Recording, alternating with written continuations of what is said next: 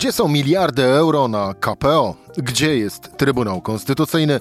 A gdzie prezes PiS Jarosław Kaczyński? I wreszcie, gdzie jest poparcie dla opozycji, które dać może wygraną w jesiennych wyborach? Szukać będziemy wspólnie z Michałem Szułdrzyńskim. Rzecz w tym, że taki był dzień. Cezary Szymanek, zapraszam na codzienny podcast Rzeczpospolitej.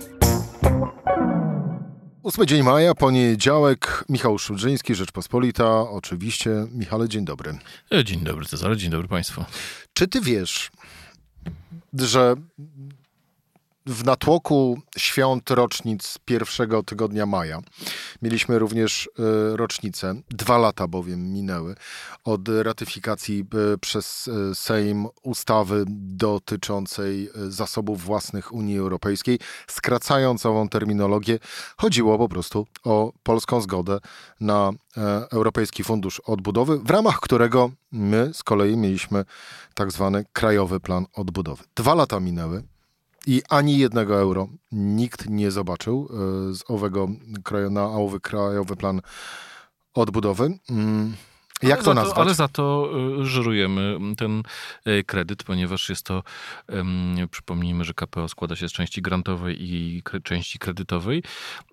Te kredyty są zwracane bezpośrednio, granty są z dodatkowych właśnie zasobów Unii Europejskiej, która po raz pierwszy wypuściła wspólne obligacje po to, żeby ten fundusz stworzyć. No, znacznie lepiej opodatk- oprocentowane, czyli znacznie niżej oprocentowane niż, niż na rynku. Ale obsługiwać ten dług musimy nawet, jeżeli go, z niego nie korzystamy. No ale ja pamiętam wtedy, dwa lata temu, jak to Prawo i Sprawiedliwość wszystkich przekonuje, to racja stanu, żeby zagłosować za ową ustawą.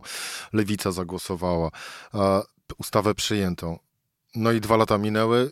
I nie ma, raz jeszcze powtórzę, ani jednego euro w ramach Krajowego Planu Odbudowy. Zostaliśmy tylko my i Węgry w Europie w takiej samej sytuacji, chociaż Węgrzy trochę lepszej, bo oni coś dostaną. My na razie nic. Powtórzę. Z punktu politycznego, jak to nazwać? Bo chyba powiedzenie, tak jak użył Bogusław Chrobota na łamach Rzeczpospolitej, imposybilizmem, no to chyba za mało. Nie, ja się tutaj nie zgodzę, że to jest tylko imposybilizm, dlatego że dzięki temu, zobacz ile się wydarzyło, dzięki temu prezydent Andrzej Duda mógł półtora roku temu zgłosić inicjatywę naprawczą. W grudniu zeszłego roku PiS mógł zgłosić kolejną ustawę naprawczą. Ta ustawa znów podzieliła opozycję. I dzięki temu cały czas coś się działo, a na końcu, żeby było jeszcze śmieszniej, prezydent Andrzej Duda odesłał tą ustawę do Trybunału Konstytucyjnego, a spytany w wywiadzie, że przecież Trybunał Konstytucyjny jest skłócony, prezydent stwierdził, no to pora, żeby się odkłócił. Jak dotąd Trybunał się jeszcze nie odkłócił, natomiast PiS uznał, że skoro sześciu sędziów nie uznaje zwierzchnictwa Julii Przyłębskiej, a w Trybunale jest piętnaście osób, to zgromadzenie ogólne sędziów będzie wynosiło nie jedenaście, tylko dziewięć osób, a zatem jeżeli jeszcze jeden sędzia się zbuntuje, będzie kolejna ustawa naprawcza, która uzna, że kworum to jednak osiem, no bo osiem to przynajmniej więcej niż połowa z piętnastu. No a jeżeli się zbuntuje jeszcze jeden, no to będzie kolejna ustawa naprawcza. Ile ich było? trzydzieści? trzydzieści pięć? Aż dojdziemy do takiej ustawy, która, chociaż może Prawo i Sprawiedliwość powinno od samego początku taką właśnie zaproponować, że kworum to po prostu Julia Przyłębska. I byłoby po, po sprawie, chociaż nie do końca wiadomo, jak zachowałaby się wtedy sama Julia Przyłębska. W ten sposób, Michał, płynnie przeszedłeś do poszukiwań odpowiedzi na pytanie, gdzie jest Trybunał Konstytucyjny. Ja absolutnie nie mam na myśli Alei Szucha w Warszawie, ale wracając jeszcze na chwilę do, do, K P, do K P O i do sekwencji zarówno wydarzeń towarzyszących ratyfikowaniu owej umowy, które miały miejsce przez ostatnie dwa lata, jak i również to, gdzie się wskutek tego znaleźliśmy, bądź też inaczej czego nie mamy. W normalnym świecie każdy rząd za coś takiego tak naprawdę powinien odejść w niesławie. No ale w mojej wypowiedzi specjalnie pojawiły się dwa słowa: normalnym świecie. No bo, no bo, bo po prostu Po prostu tak. I to w tym momencie tak naprawdę bardziej przeze mnie przemawia wyborca, niezależnie od tego, czyjego ugrupowania, ale po prostu człowiek zależny od decyzji podejmowanych przez polityków. No dobrze, przeszedłeś do owego trybunału, ale... Ale ja jedną rzecz bym chciał dodać, bo moim zdaniem e, tutaj jest jedna sprawa, bo e, czytałem bardzo w weekend bardzo dobry komentarz naszego kolegi redakcyjnego Wojtka Tumidalskiego na temat tej sytuacji w Trybunale. Wojtek się pochylał nie tyle nad tą ustawą, która została zgłoszona, ale nad wyznaniami sędziego A bo ty już przeszedłeś Muszyńskiego do Trybunału Konstytucyjnego. Tak, ale chodzi o to, że Wojtek ma rację, że to jest sprawa na komisję śledczą. Znaczy to, to jest to, co opisuje sędzia Muszyński, że proponuje mu się, żeby przyszedł i żeby ta ustawa przeszła, po wyborach się uchyli, a po wyborach się uchyli decyzję o... uzna się niekonstytucyjność ustawy o Sądzie Najwyższym. To jest moim zdaniem historia absolutnie nieprawdopodobna. To znaczy myśmy już przywykli, tak, że codziennie mamy jakiś N C B I R albo coś w tym guście. Ale, ale tutaj Wojtek Tumidalski bardzo trafnie zauważył, że właśnie w normalnej sytuacji to jest taka historia trochę na, na, na, skalę, na skalę afery Rywina, dlatego że różne rzeczy się mówiło na temat Trybunału Konstytucyjnego, tego czy on jest zależny od polityków, czy jest niezależny od polityków, czy coś tam. Ale tu mamy sędziego, powołanego nie przez opozycję, tylko przez PiS, który mówi o politycznych naciskach, o szukaniu na niego haków. Który o... tak naprawdę mówi o drukowaniu wyroków na potrzeby danej partii politycznej. I na podstawie dan... Ma, mało, na, podsta... na, na potrzeby danej sytuacji politycznej, bo wiemy, że ta jedna partia jest właśnie skłócona.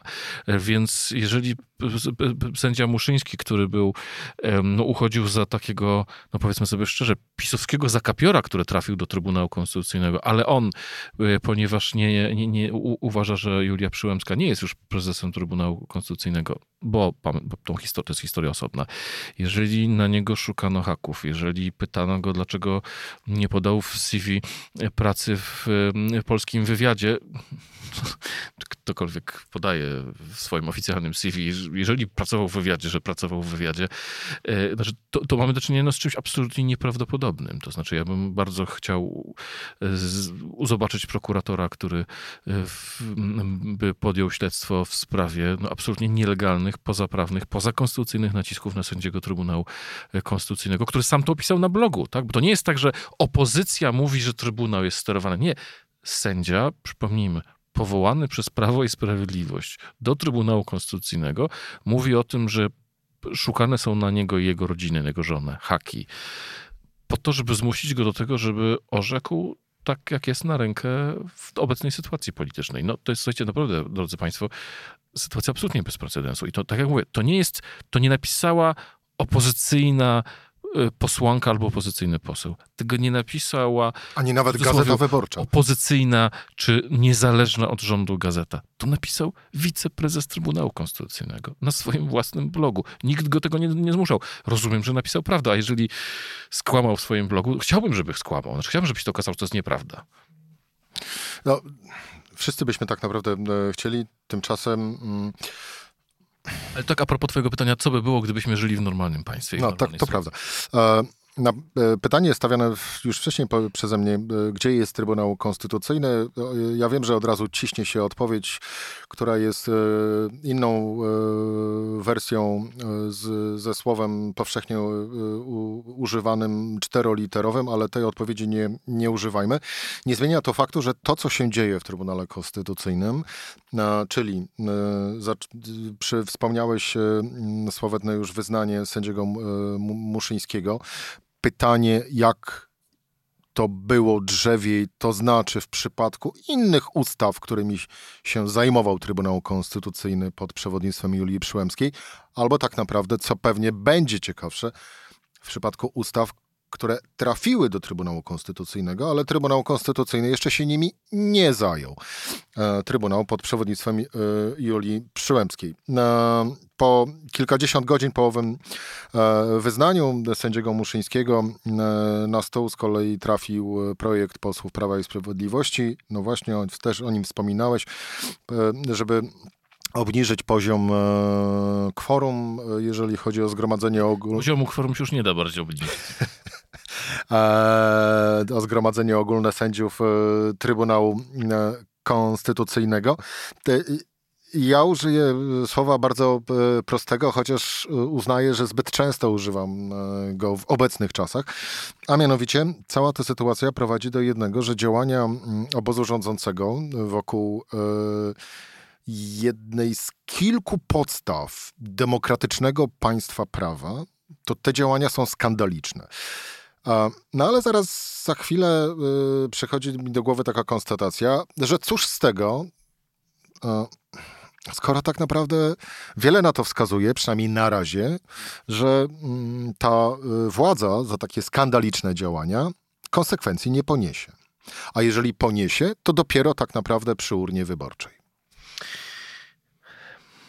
Nie chcę... Nie chcę Bądź. być y, czarnowidzem, ale y, jeżeli poniesie obecna władza za coś konsekwencje, to nie za sytuację z Trybunałem Konstytucyjnym. Ponieważ niestety wszystkie badania pokazują, że dla wyborców Prawa i Sprawiedliwości y, kwestia Trybunału Konstytucyjnego nie jest istotną sprawą. Znaczy, to, to, to jest rzecz absolutnie najmniej ważna z wszystkich ważnych. Znaczy, trudno sobie wyobrazić kogoś, kto głosuje na PiS, ale po tym, co się dzisiaj wydarzyło, czy w ostatnich dniach powie, nie, już więcej na tą partię nie zagłosuję. Nie, to jest zupełnie, to jest niestety zupełnie inny porządek, to jest zupełnie inna um, um, inna sytuacja. Mi utknęły w pamięci, utkwiły w pamięci yy, słowa, które napisał jeszcze nim trafił do bieżącej polityki profesor Maciej Gdula. Robił takie badania terenowe w miejscowości, którą ochrzcił nazwę Miastkiem na Mazowszu i tam rozmawiał z wyborcami Prawa i Sprawiedliwości, którzy mówili, że to, co się dzieje w Trybunale Konstytucyjnym, ich cieszy. Dlatego, że PiS wykonuje w ich imieniu zemstę na elitach.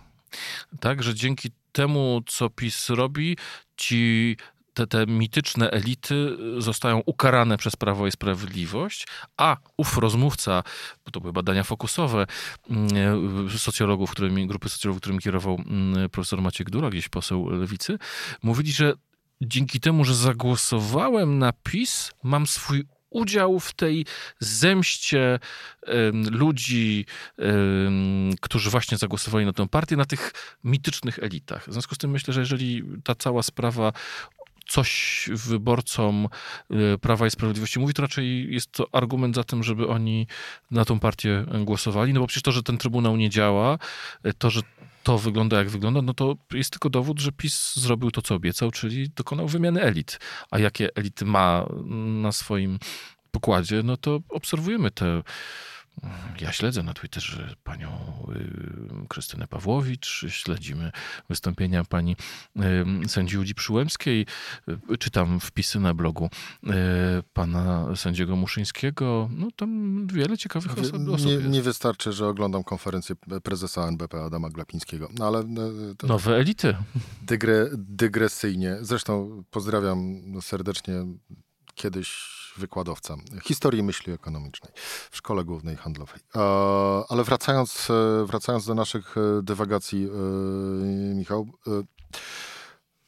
w kontekście wyborców PiS zapewne tak. Natomiast pytanie zasadnicze, ale to, to wrócimy do niego na koniec, ale teraz już je postawię, żeby zanęcić słuchaczy do pozostania z nami do samego końca programu. Pytanie, czy wśród opozy- wyborców opozycji to, co dzieje się właśnie teraz wokół Trybunału Konstytucyjnego, doprowadzi do takich widoków, jakie, jakich doświadczaliśmy patrząc na sytuację w Izraelu i do takich protestów, które tam z kolei przetoczyły się przez ulice, przez ulice miast. Właśnie w obronie tych abstrakcyjnych, wyimaginowanych pojęć jak praworządność, jak stabilność prawa, jak demokracja. Ale o tym za chwilę, Michał.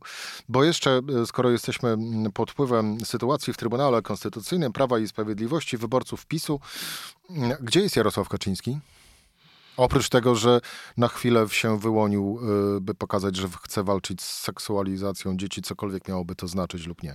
Jarosław Kaczyński przygotowuje się do weekendowej konwencji Prawa i Sprawiedliwości. Z tego, co wiemy, ona była planowana na początek lata, ale Prawo i Sprawiedliwość uznało, że lepiej swoje propozycje programowe wrzucić teraz. W PiSie panuje przekonanie, że opozycja dostała zadyszki, a PiS wyszedł z tej zimy w znacznie lepszej kondycji niż mógł wyjść, gdyby zima była ostrzejsza, gdyby zabrakło węgla i gdyby, i gdyby, i gdyby. Ale te wszystkie gdyby się w sumie nie sprawdziły, aczkolwiek dzisiaj rano się obudziłem i piec grzał, ponieważ były dwa stopnie, więc zima była owszem chłodna. Znaczy, zima była ciepła, ale i wiosna jest bardzo chłodna i sezon grzewczy jest bardzo chłodny, ale to nie jest tak, że jeden rachunek z danego miesiąca nas dobije, tylko będziemy dostawali te rachunki po prostu dłużej. To tak a propos tej zimy, która, to, która to, że nie ma, nie dobiła. To, że nie ma Jarosława Kaczyńskiego, bądź też inaczej, bardzo rzadko się pojawia. To szkodzi czy pomaga PiSowi? Moim zdaniem to pomaga PiSowi. Bo ilekroć Jarosław Kaczyński się pojawia, tylekroć wrzuca... Znaczy, to, co Jarosław Kaczyński z... miał zrobić, to on już zrobił. On zmobilizował twardy elektorat PiSu. Natomiast moim zdaniem PiS nie wygra wyborów wyłącznie tym twardym elektoratem. Najważniejsze dla PiSu będzie to, żeby przekonać y, ludzi, y, myślę, że to zacznie się tak naprawdę po wakacjach, w drugiej połowie y, września, y, tych, którzy nie interesują się polityką, którzy nie śledzą nawet mediów społecznościowych. Prowadzą swoje życie, są zajęci swoimi sprawami, swoją pracą, swoim małym biznesem, dużym biznesem, swoją stanem zdrowia, czymkolwiek żyje trzydzieści kilka milionów ludzi w Polsce. Z czego... Albo po prostu y, związaniem końca. Y, tak jest. Końcem... Połowa z nich w ogóle nie interesuje się polityką, bo w ogóle nawet nie głosuje. Polityką interesuje się między, bardzo polityką interesuje się koło cztery procent społeczeństwa. Średnio na bieżąco jest około dziesięć procent. Pozostałych tych czterdzieści procent Polaków, oni... do nich co jakiś czas docierają informacje, ale oni pójdą zagłosować. I teraz najważniejsi, ci najtwardsi, ci, którzy codziennie spędzają cały dzień w mediach społecznościowych i oglądają wieczorem swój ulubiony serwis informacyjny, jeżeli są wyborcami Prawa i Sprawiedliwości, wiemy jak się nazywa ten serwis informacyjny, nie wiem, nie. Jak są wyborcami Platformy Obywatelskiej, również mają swój ulubiony serwis i oni cały dzień żyją, ży, żyją polityką. Natomiast o wyniku wyborów ostatecznym zdecydują ci, którzy nie żyją aż tak polityką i ten obraz, który im się zbuduje z tych ostatnich miesięcy um, i to co, to, co się wydarzy właśnie w ostatnich tygodniach kampanii. PiS uznał, że lepiej Jarosława Kaczyńskiego nie wypuszczać zbyt często, bo on wcale, znaczy on jest świetnym źródłem memów, natomiast nie e, takich szerokich komunikatów do, e, do wyborców. Ale ja powiem jeszcze jedną rzecz, tak gdyby zamykając klamrą to, o czym mówiliśmy wcześniej. Ja myślę, że dla wyborców Platformy ta sytuacja, o której my dzisiaj rozmawiamy, od której zaczęliśmy naszą rozmowę, czyli sytuację w Trybunale Konstytucyjnym, też nie będzie rozstrzygająca. Dlatego, że paradoksalnie to jest super ciekawe, co robi PiS, ale to jest jednak trochę opowieść o filozofii polityki, czy o filozofii prawa. Bo o czym świadczy sytuacja, w której PiS zmienia kworum ustawowo. To znaczy, że dla PiSu każda kolejna zmiana ustawy o Trybunale Konstytucyjnym nie jest próbą zbudowy idealnego ładu instytucjonalnego. Nie chodzi o to, żeby napisać ustawę o Trybunale Konstytucyjnym, dzięki której Trybunał Konstytucyjny będzie działał. Każda ustawa ma być rozwiązaniem bieżącego problemu. Dla PiSu ustawy kolejne to, to jest coś takiego jak ciosy w bójce bokserskiej. Oni nam to, to my im tamto. Gdy sędziowie mówili, o, my będziemy jednak kwestionować legalność sędziów, powołano ustawę, którą stowarzyszenia sędziowskie nazywały ustawą kagańcową, gdzie można było sędziego pociągać do odpowiedzialności dyscyplinarnej za kwestionowanie statusu innego sędziego. Czy to zmieniło, naprawiło system? Nie. To był sygnał dla środowiska sędziowskiego, wy nam tak, to my wam tak.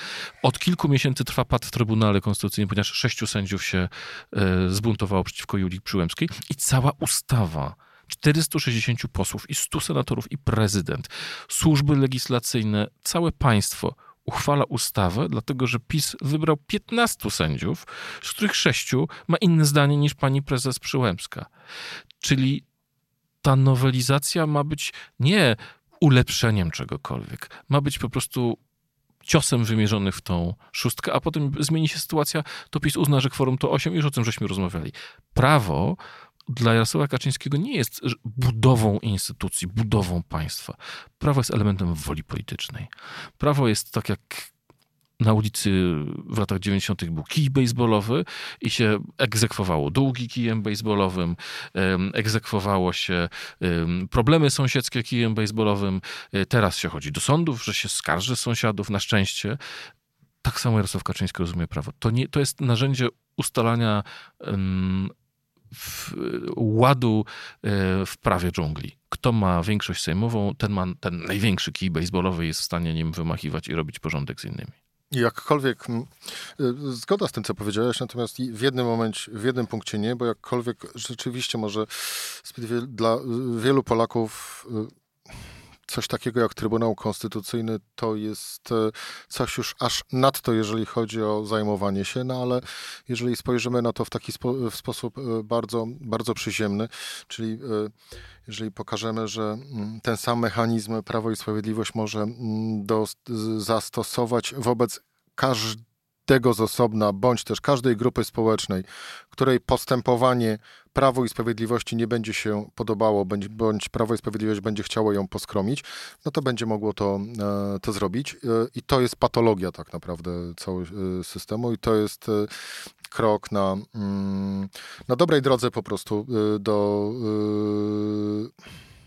rządów autorytarnych tak, na, tak naprawdę.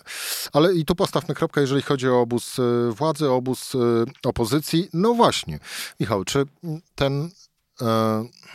Zobaczymy, nie wiem, może czwartego czerwca właśnie, czyli w dniu, na który wezwał Donald Tusk do Warszawy. Ale czy zobaczymy takie tłumy, jak widzieliśmy w Izraelu, gdy tam z kolei opozycja protestowała przeciwko zmianom dotyczącym Sądu Najwyższego, które forsował Benjamin Netanyahu? To jest dobre pytanie. Dziękuję. Ja mam wrażenie, że... Zobaczymy tłumy, jeżeli tłumy ludzi zrozumieją, na czym polega opowieść opozycji o Polsce. W, w Izraelu była sytuacja prosta, taka sama mniej więcej jak w Polsce jeszcze do dwa tysiące siedemnastego roku. Tak istniało jeszcze niezależny Sąd Najwyższy i tak dalej, które, o których niezależność walczono. To zostało opowiedziane ludziom um, sytuacji w Izraelu, że to jest tak naprawdę kwestia zachowania um, systemu liberalnej demokracji, w której mniej, prawa mniejszości są chronione przez sądy, mniejszości, a nie, że wszystko jest załatwione wolą większości, tak jak w demokracjach zgoła nieliberalnych. Natomiast tą opowieść opozycji udało się w Izraelu wykreować. Ja muszę przyznać, że po tym weekendzie nie do końca wiem, co jest główną opowieścią Platformy Obywatelskiej. Bo ja absolutnie nie będę hejtować tych filmików posłów Platformy Obywatelskiej z schabowymi. Widziałem chyba ze trzynaście czy czternaście. Ja nie widziałem żadnego i chyba jestem z tego powodu szczęśliwy. Ale wiesz, że takie coś było, tak? Oni mówili, że przez PiS jemy dzisiaj niemieckie i duńskie schabowe. I teraz myślę, że... To jest kampania, która została w jakiś sposób wymyślona, żeby PiS-owi w pewnym ważnym momencie, miejscu zaszkodzić. Znaczy, żeby trochę z, z, z, żeby szyki PiS-u pokrzyżować, tak? Żeby tam wprowadzić pewien zamach, no bo ciężko będzie mówić, że Platforma jest za tym, żeby Polacy nie jedli mięsa, a jedli robaki, skoro politycy Platformy narzekają na... Skracając, bo PiS obiecywał, tak jak również Donald Trump, make Poland great again, okazało się i to, że tak... To nieko- niekoniecznie no znowu great again. Tylko czy, czy ty byś poszedł na marsz w obronie polskiego schabowego?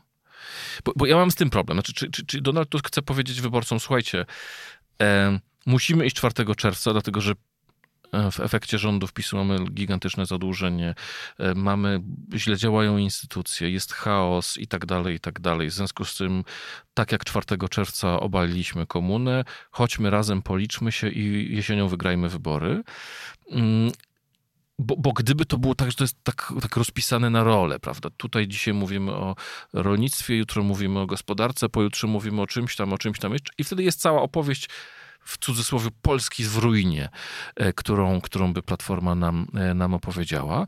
To się jakoś, mam wrażenie, by, by złożyło w pewną całość. Natomiast to, to jest pytanie, czy wyborca opozycyjny uzna, że wszystkie komunikaty, które Platforma mu daje, składają się w taką, a nawet nie tyle Platformy, tak, no bo wiemy doskonale, to pisał Bogusław Chrobota, to, to tak naprawdę w każdej miejscowości muszą być marsze, w każdy lider lokalny musi się zmobilizować, a nie tylko jeden marsz w Warszawie, bo marszem w Warszawie nie wygra się um, wyborów, nawet jeżeli to będzie marsz znaczący. No to ja pamiętam, to by wtrącić się taką dygresją trochę z przeszłości, jak Michał Kamiński, który kiedyś był dziennikarzem, jak postanowił pójść do polityki, no to właśnie opowiadał pytany, jak udało mu się osiągnąć taki, a nie inny wynik wyborczy. Michał mówił wprost. No po prostu chodziłem przez ostatnie miesiące od drzwi do drzwi, rozmawiałem z kim tylko się dało. A nie bywał tylko w telewizjach. I teraz pytanie. Na ile ta opowieść będzie przekonywująca? Pamiętamy czarne protesty po, po wyroku Trybunału Konstytucyjnego, gdzie w miejscowości, gdzie było pięć tysięcy mieszkańców na rynku, czy na placu głównym, czy pod, pod urzędem gminy, przychodziło dwadzieścia, pięćdziesiąt osób, bo to była po prostu skala masowego oburzenia tym, co się, co się wydarzyło. Jeżeli Platformie się uda, może nie w takich najmniejszych miejscowościach, ale w każdym miejscu większym, w każdym mieście przynajmniej, żeby kilkaset osób się pojawiło, to znaczy, to będzie znaczyło, że jest ten, ten nastrój społeczny do zmiany. I to, I to moim zdaniem to rozstrzygnie o wyborach. Ja dzisiaj nie wiem, czy tak będzie, czy nie będzie. Może się okazać, że Donaldowi Tuskowi się uda to w najbliższy miesiąc zbudować taki, taki nastrój, a może się okazać, że po prostu Polacy są zirytowani tym, co robi PiS, wkurzeni na sytuację w Trybunale Konstytucyjnym, oburzeni tego, że nie ma K P O, ale tak jak było w naszym sondażu, który publikowaliśmy kilka dni temu, oni po prostu nie wierzą, że opozycja no właśnie chciałem go na koniec lepiej za, rządzić. Chciałem go na koniec zacytować i, i absolutnie to nie jest tak, że jesteśmy tutaj jakimiś wróżami, którzy przynoszą same złe przepowiednie. Ibris na zlecenie Rzeczpospolitej zapytał respondentów, czy opozycja jest gotowa do tego, by przejąć rządy w Polsce. I odpowiedzi są zróżnicowane, ale nawet zwolennikom opozycji daleko do entuzjazmu. Nieco ponad dziesięć procent pytanych uważa, że opozycja zdecydowanie jest gotowa. dwadzieścia siedem procent uważa, że raczej tak, prawie dwadzieścia procent wskazuje, że raczej nie, a trzydzieści jeden procent twierdzi, że zdecydowanie nie. To pokazuje, że moim zdaniem wy... liderzy opozycji mają jeszcze sporo do zrobienia, żeby przekonać swoich własnych wyborców, bo to nie są, to nie są wyborcy PiS, tych, których teraz tutaj zdanie przytoczyłeś. To są ludzie, którzy mają prawdopodobnie PiS-u dość, skoro są wyborcami opozycji. Bardzo by chcieli tą władzę przekonać, ale moim zdaniem to jest poziom zmobilizowania tych ludzi do tego, żeby pójść i zagłosować na opozycję. Jeżeli siedemdziesiąt pięć procent wyborców opozycji będzie wierzyło, że Polska będzie rządzona lepiej pod rządami opozycji, bo opozycja jest gotowa wygrać wybory, to myślę, że ten nastrój społeczny się zmieni. Tak jak był w grudniu. W grudniu mam wrażenie, że wszyscy pod koniec roku byli przekonani, że jednak coś się w Polsce zmienia, że i, i sondaże też pokazywały kilka kolejnych, że, że PiS stracił na rzecz Platformy. Bodajże w, w Kantar pokazywał przegonienie Platformy przez PiS, ale po tamtym takim depresyjnym jesienno-zimowym przesileniu właściwie już teraz nie zostało wiele i w Polakach pojawił się optymizm. Mimo że dzisiaj Marcin Duma na, w mediach społecznościowych wrzucał cytaty z badań fokusowych poszczególnych grup, nastroje Polaków wcale nie są dobre. To znaczy bardzo daje im się we znaki inflacja. Wszystkie grupy mówią o tym, że muszą, musiały zacząć oszczędzać, jedzą tańszą żywność, rezygnują z... Tam było tam żadnych szale, na żadne szaleństwo sobie nie jesteśmy w stanie pozwolić i tak dalej. Tylko czy to się przełoży na, na, na zmianę polityczną? Mam wrażenie, że To, to jest pytanie o tą zdolność opozycji do mobilizacji. Może te filmiki są super pomysłem, żeby wkurzyć swoich wyborców, żeby powiedzieć, słuchajcie, a może te filmiki są kierowane do, nie do nas, wyborców opozycji, do wyborców PiS-u, żeby pokazać, wasza partia zawiodła. Hmm, skądinąd też jest ciekawe, jak wyborcy, jak politycy Platformy, jeżeli taka jest teza, to jak politycy Platformy wyobrażają sobie świat wyborców PiSu, w którym właśnie, jeżeli schabowy jest niemiecki, to nie warto go jeść. To Freud już by się chyba przydał. E, Michał Szułdrzyński, dziękuję ci za rozmowę. Dziękuję bardzo. To była Rzecz w tym w poniedziałek. Cezary Szymanek, do usłyszenia.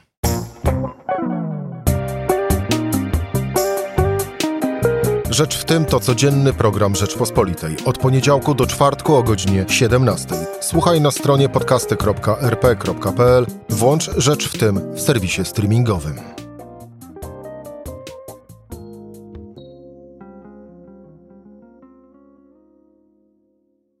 Poznaj mocne strony Rzeczpospolitej. Wejdź na prenumerata kropka r p kropka p l. Polecam. Bogusław Chrobota, redaktor naczelny.